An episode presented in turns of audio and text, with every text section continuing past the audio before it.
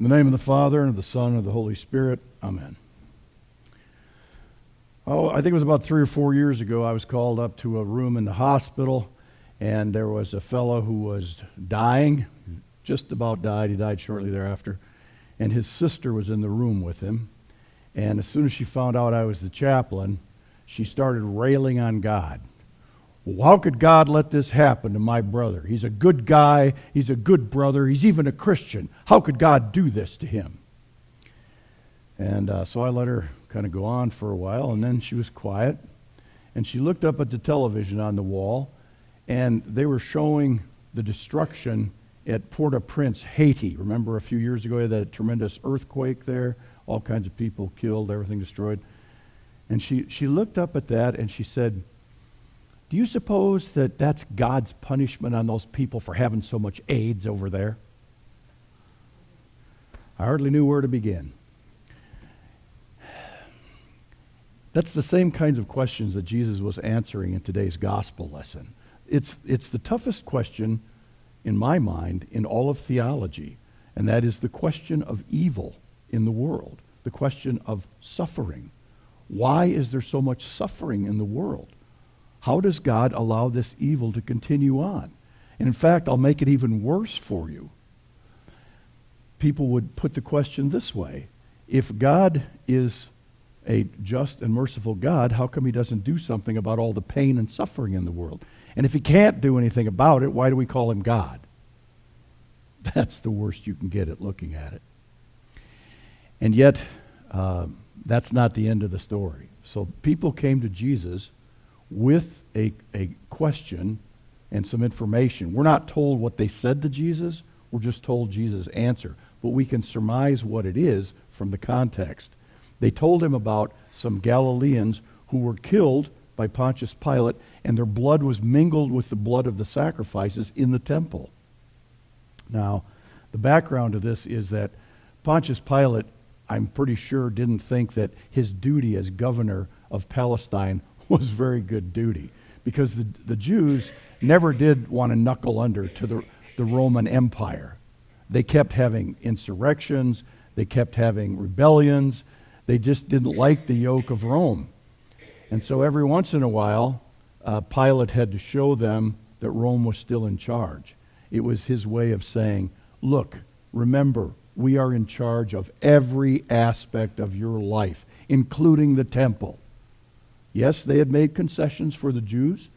All the other peoples that Rome subjugated had to worship the Roman gods. And the Jews wouldn't do it. And finally, they gave up and said, All right, keep your wacky monotheistic God if that's what you have to have, if it'll keep you happy. But it, it didn't. And so they still had. And probably it was one of these insurrections that the Galileans were doing again. And Pilate crushed it. And he mingled their blood with the sacrifices. So the people came to Jesus and they asked him, What do you, what do you think about these Galileans that got, uh, got killed and their blood mingled with the f- sacrifices? And Jesus' response is to say, Well, what do you think? You think that those Galileans were worse sinners than other Galileans? No. And then he told him another, uh, gave another example. He said, What about those 18 people that were crushed when the Tower of Siloam fell over on them and killed them in a freak accident? Do you think that those uh, 18 who were crushed were worse sinners than the rest of the folks in Jerusalem? No. But unless you repent, you also will perish, which kind of makes it sound like there is a connection. But I don't think that's really what Jesus was getting at. I think what he is getting at is to say several things. One, in this life, you are going to suffer. And that's not God's doing. We shouldn't be laying that at God's doorstep. God never creates evil. That comes from someplace much lower. God only creates good. God hates to see us suffer. However, God can occasionally take suffering that comes from somewhere else and, and utilize that for our good. We heard several weeks ago about how God used uh, Joseph's brother selling him into slavery to save the nation of Israel because he became second in command to Pharaoh. And we've got something coming up in a few weeks that's a pretty good demonstration of that. Good Friday, Easter Sunday morning. There's God taking something bad and turning it around and using it. So God is not the author of evil. That's the first point. Don't be laying that at God's doorstep. That's not his stuff. That's the forces of evil. Or as Martin Luther used to call it, the unholy trinity the devil, the world, and our own sinful flesh. That's where it comes from. Secondly, the Lord is saying to them, don't be looking around at what other people are doing. At that time, it was the common belief that when something bad happens, you must have done something bad, and that's why you're getting punished. So the theory was good stuff happens to good people, bad stuff happens to bad people. Did you have something bad happen to you? Well, you must be a bad person then. And Jesus is dispelling that notion, saying, no, that's not the way it is. In another place, he said, rain falls on the righteous and also on the wicked. In this life, you will always have trouble. Do you think these people were worse? No, no, that's not it. So he is saying, don't be looking around at other people when something bad happens and saying, wow, I wonder what kind of sin they pulled off to get that kind of punishment. Don't be looking at other folks saying that. Don't take other people's inventory, take your own. The season of Lent is one of spiritual stock taking, not to be looking at other folks, but to look at ourselves and say, what do I need to change about me? What is there about me that is not either very helpful or very godly? What do I need to do differently? Take your own inventory. And secondly, thirdly, rather, he's saying uh, that life is short. Don't be piddling around and doing stuff that doesn't get you anywhere. Seek the Lord while he may be found, the Old Testament lesson said. Life is short and we need to do the things that are important.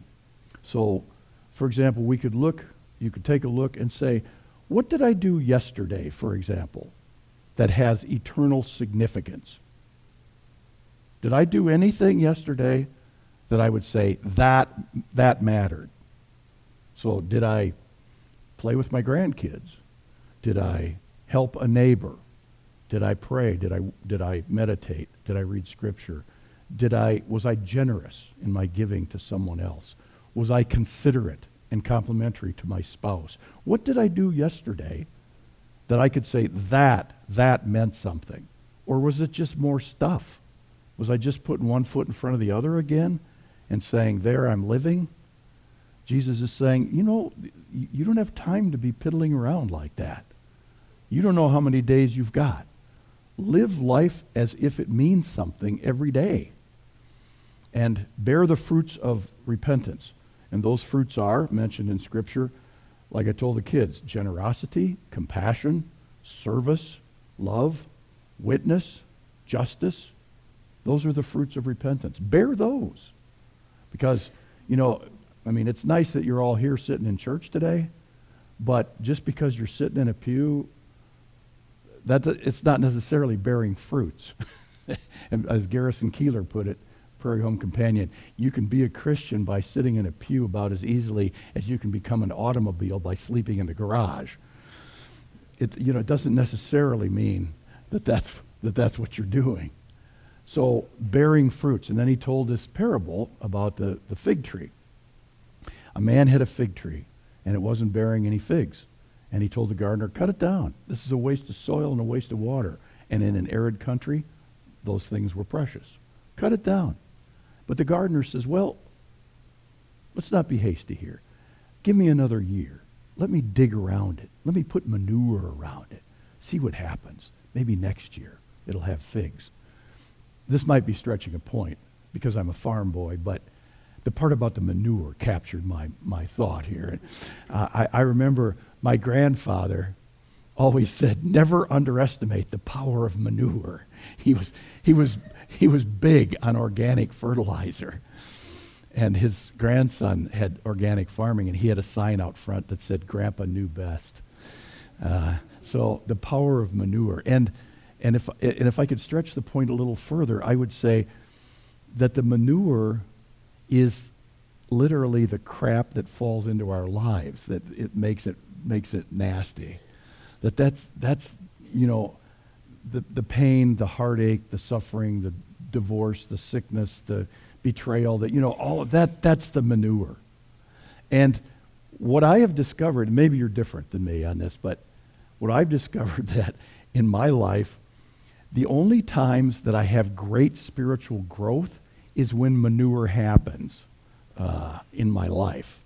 Something, and then, and then I wake up and realize, oh, yes, I need to call on the name of the Lord. The Lord is there to, to walk with me through the fire and through the water. Yes, I need to remember the Lord because when things are going swimmingly well, I don't need the Lord. I'm my own God. But then I remember, oh, yes, I need the Lord to walk with me. I need the Lord to be with me. And so spiritual growth happens. So, in summary, I think what Jesus is saying is that I used to think that the, the man in the, in the parable was God. But now I think it's just some guy. And that God is actually the gardener. And that when we tend to want to write other people off and say, well, there's a waste of skin, you know, God could do away with her or him, that the Lord is there as the gardener saying, well, just wait a minute now. Let me, let me dig around this a little bit. While we're busy writing people off, the Lord's Spirit is there loosening up the hard soil of their hearts. And the Lord is there using the manure that happens to bring spiritual growth. Just give me, wait a little bit. Let me, let me work with them. What sounds a little bit like a parable of judgment initially is actually a parable of grace. Hold off. Wait. Let me work with, let me work with these folks. And let me work with you. Maybe next year is the year for figs. Amen.